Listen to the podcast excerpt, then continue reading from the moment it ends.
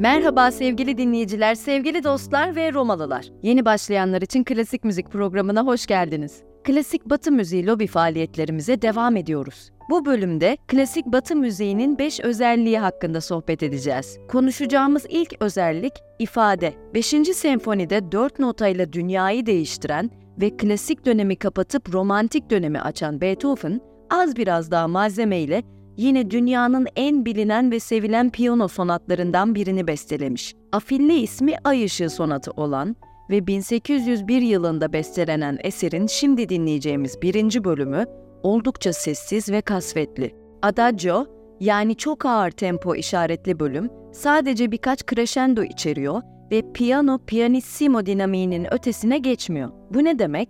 Eserin başlangıcında duyduğumuz ilk müzik cümlesi ve sonrasındaki ikinci cümle sadece çok hafifle hafif gürlük şiddetinde kalıyor ve birkaç kere çok hafiften hafif gürlüğe yükselmek dışında bir çeşitleme yok. Tutkulu Beethoven için gerçekten oldukça kontrollü ve iki basit müzikal cümlenin tek bir enstrümanla tekrarlanmasıyla sınırlı olan bu 1.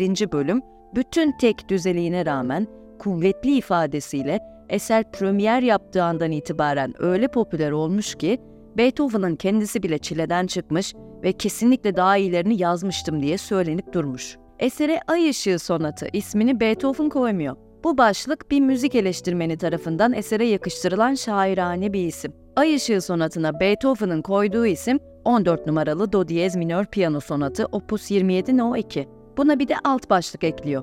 Bir fantezi gibi sonat. İşte tam bu ifade ve biçimde klasik dönemden romantik döneme geçişi görüyoruz. Sonat 3 ya da 4 bölümden oluşan bir müzikal yapı. Klasik dönem için alışılagelmiş olan sonat formu da bu bölümlerin temposunun genellikle hızlı, yavaş, hızlı olarak kurulması şeklinde. İlk ve son bölüm oldukça hareketli ve yavaş bölüm ortada sıkışık. Tarihi itibarıyla klasik döneme ait karakteristikleri taşımasını bekleyeceğimiz bu eserde Beethoven bütün kuralları çiğniyor ve sonat formunu yavaş, orta, hızlı şeklinde kuruyor. Ayrıca sonatın diğer bölümlerine de yayılan yoğun duygusal ifade ve birbirine çok zıt eser bölümleri klasik dönem için oldukça alışılmadık. Koyduğu alt başlık bir fantezi gibi sonat, burada bestecinin yardımına koşuyor. Bir fantezi, doğaçlamaya dayanan bir müzikal biçim olduğundan gerçek sonat bu değil diyecek klasik dönem muhafazakarlarına karşı Beethoven'ın önlemini almış oluyor. Şimdi Ludwig van Beethoven'ın bestelediği 14 numaralı Do Diyez Minör Piyano Sonatı'nın Adagio Sostenuto 1. bölümünü dinliyoruz. Piyanist Vladimir Ashkenazi seslendiriyor.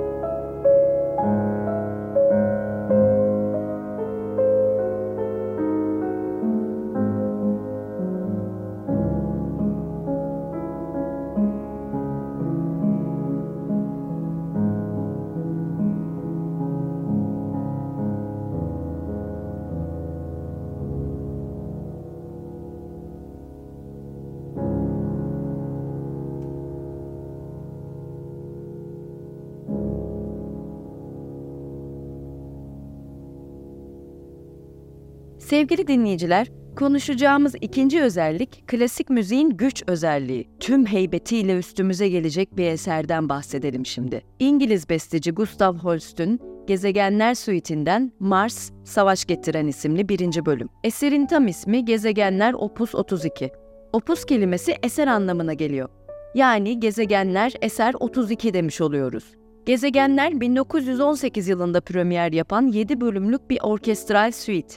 Suite, barok dönemde aynı tonda yazılmış dansları içeren bir eser anlamına gelirken, bu tarihte yani geç romantik dönemde bu özelliğini ve tanımlanabilirliğini kaybetmiş durumda ve genelde ortak temalı fakat tonalite veya biçim bakımından bir ortaklık zorunluluğu olmayan bölümlerden oluşuyor. Gezegenler Suite'indeki her bölüm Holst tarafından tanımlandığı şekliyle Güneş sisteminin bir gezegeni ve ona karşılık gelen karakterle adlandırılmış. Bu karakterler astronomi kaynaklı olmaktan ziyade astrolojik. Yani Holst, Jüpiter, Mars, Venüs gibi Roma tanrılarının isimleriyle anılan gezegenlere bir fikir ve duygu atfediyor ve gezegenlerin ruh üzerindeki etkisine göre bölümleri isimlendiriyor. Bu eserde Holst'ün alışılmadık orkestrasyonu, Stravinsky ve Schönberg gibi çağdaş bestecilerin ve Rimsky-Korsakov'la Glazunov gibi geç dönem Rus romantiklerinin etkisini gösteriyor. Farklı sounduyla eser yurt içi ve yurt dışındaki izleyiciler tarafından anında seviliyor. Holst bu parçayı 1. Dünya Savaşı'nın patlak vermesi beklentisiyle besliyor. İlk bölüm Mars, Savaş Getiren, gerilimli müziğiyle Roma savaş tanrısı Mars'ı ifade ediyor. Antik Roma dininde Mars savaş tanrısı, keskin ve nabız gibi atan davul ritimleri de müziğe askeri bir hava katıyor. Holst bunu marş ritmini alışılmadık bir biçimde kullanarak sağlıyor.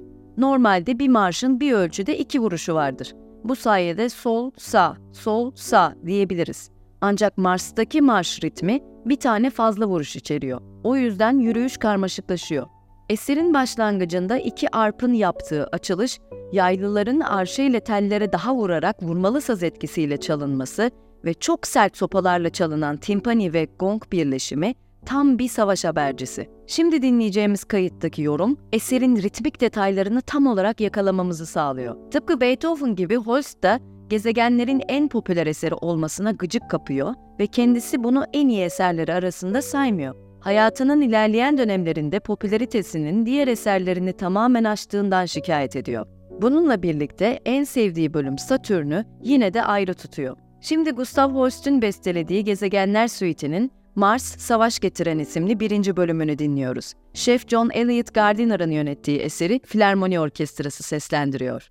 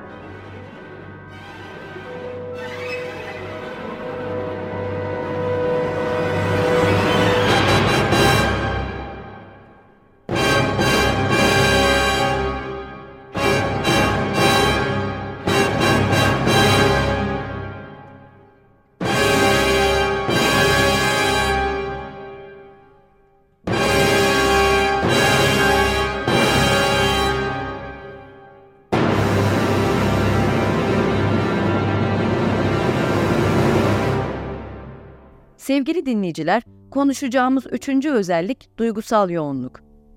Tüylerimizi sıfırdan 100'e 1 saniyede dikeltebilen bir eser dinleyeceğiz şimdi. Puccini'nin 1926 tarihli Turandot operasından Nessun Dorma aryası. Kendine güvenen tenorların sınavı olan bu eser, 1990 yılında İtalya'daki Dünya Kupası organizasyonunun resmi müziği de olmuş. Operacı olmayan solistler tarafından da sıklıkla yorumlanan, çok popüler ve sevilen bir eser. Eserin bestecisi Puccini, opera tarihinin en güzel melodi yazabilen bestecilerinden biri. Nessun Dorma'da da aryadan aklımızda kalan bitişteki notalar olsa da, bu doruk noktası 2,5 dakika gibi bir sürenin sonunda çarpıcı melodilerden sonra geliyor. Tenorun söylediği melodi ve orkestranın çaldığı melodi gitgide büyüyüp şiddetlenerek doruk noktasına ulaşıyor. Puccini gerçekten de bu işte usta. Eser yapısal olarak, yani müzikal olarak seyirci üstünde istediği etkiyi yaratıyor yaratmasına, ama aryanın hikayesi, daha doğrusu Turandot operasının hikayesi ise, kibarca söyleyecek olursak biraz tuhaf. Librettoya, yani opera tekstine göre, Çin prensesi Turandot'un güzelliği dillere destandır ve birçok ülkeden birçok soylu erkek onunla evlenebilmek için Çin'e gelerek prensesin evlenmek için doğru cevap verilmesini şart koştuğu bilmecelerini cevaplar. Bu 3 bilmeceyi doğru cevaplayabilen henüz olmamıştır ve başarısız oldukları için de idam edilmişlerdir. Bir gün Kalaf isimli bir prens çıka gelir ve bilmeceleri doğru cevaplar. Prenses ise evlenmek istememekte, hele bu yabancıyla hiç istememektedir. Bunun üzerine Kalaf, kendisini tanımayan Prenses Turandot'a eğer ertesi sabaha kadar ismini öğrenebilirse Kalaf'ı öldürebileceğini söyler. Bunun üzerine Turandot bütün tebaasını seferber eder. Eğer bulamazlarsa bu kez endişeye mahal vermeyecek biçimde hepsini öldürecektir. Kimse uyumasın anlamına gelen Nessun Dorma işte tam da bu noktada söyleniyor. Sosyopatik özellikler taşıdığını inkar edemeyeceğimiz Prens Kalaf, kurumlanarak kimsenin ismini bilmediğini, aşkının Turandot'u dize getireceğini operatik bir biçimde bağırıyor. Haliyle bütün krallık ayakta. Üstelik raconu da kesiyor durumda ve sonda duyacağımız gibi "Vincero" diye bağırıyor. Yani kazanacağım. Arya'nın notalarına baktığımızda Puccini'nin sondaki notayı kısa tutulacak şekilde yazdığını görüyoruz. Fakat bazı solistler başka bazı eserlerde de bazen notaya tam sadık kalmıyorlar. Kendi süslemelerini ya da yorumlarını katıyorlar. Bunlar da seyirci tarafından beğenilirse gelenekleşiyor ve notada olmamasına rağmen hep öyle söyleniyor. Vincero cümlesinin Ç hecesine denk gelen Si notası da öyle. Tenorlar genellikle buraya varını yoğunu koyuyor. Şimdi Giacomo Puccini'nin bestelediği Turandot operasından Nessun Dorma aryasının konser kaydını dinliyoruz. Tenor Mario Del Monaco seslendiriyor.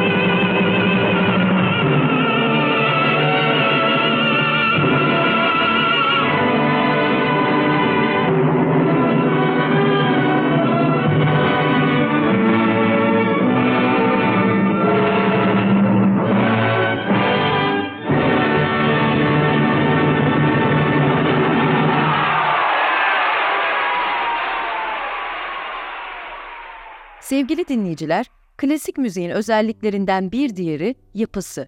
Sadece müzik açısından değil, bütün sanat dallarındaki büyük eserlere baktığımızda eserin yapısının anlatmak istediği hikayeyle organik biçimde kurulduğunu görürüz.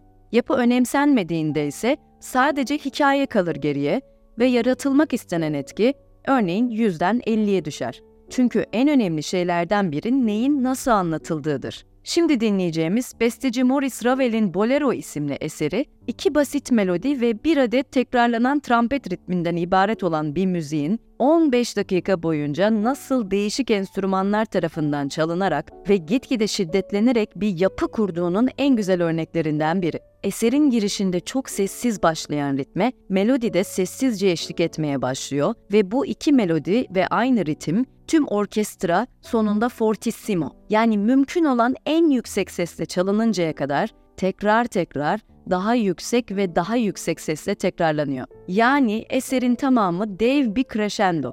Bolero, aslen kökleri 1700'lerin sonlarına kadar uzanan geleneksel bir İspanyol dansı. 1928 yılında premier yapan Ravel'in Bolero'sunda, bestecinin bu dansa has hareketleri yeniden şekillendirdiğini ve yorumladığını görüyoruz. Bolero, kurduğu yapıyla zaman içinde tek bir anla ilgilenir. Bu an saplantılı bir şekilde yeniden düşünülür, yeniden nüans geliştirir, yeniden çizilir, yeniden ziyaret edilir, değişen perspektiflerle tekrar ifade edilir. Hatta Ravel eseri şöyle tasvir ediyor. Tamamen orkestral dokudan oluşan ve müzik barındırmayan bir eser. Bu eser de oldukça popüler olunca, Holst ve Beethoven gibi Ravel de kendi bestesinden nefret edenler kulübüne katılıyor ve eserin basit bir yapısının olduğunu, kendisinin en az önemli eserlerinden biri olduğunu ve becerikli herhangi bir müzik öğrencisinin bu eseri besteleyebileceğini söylüyor. Şimdi Maurice Ravel'in bestelediği Bolero'yu dinliyoruz. Şef Pierre Boulez'in yönettiği eseri New York Filarmoni Orkestrası seslendiriyor.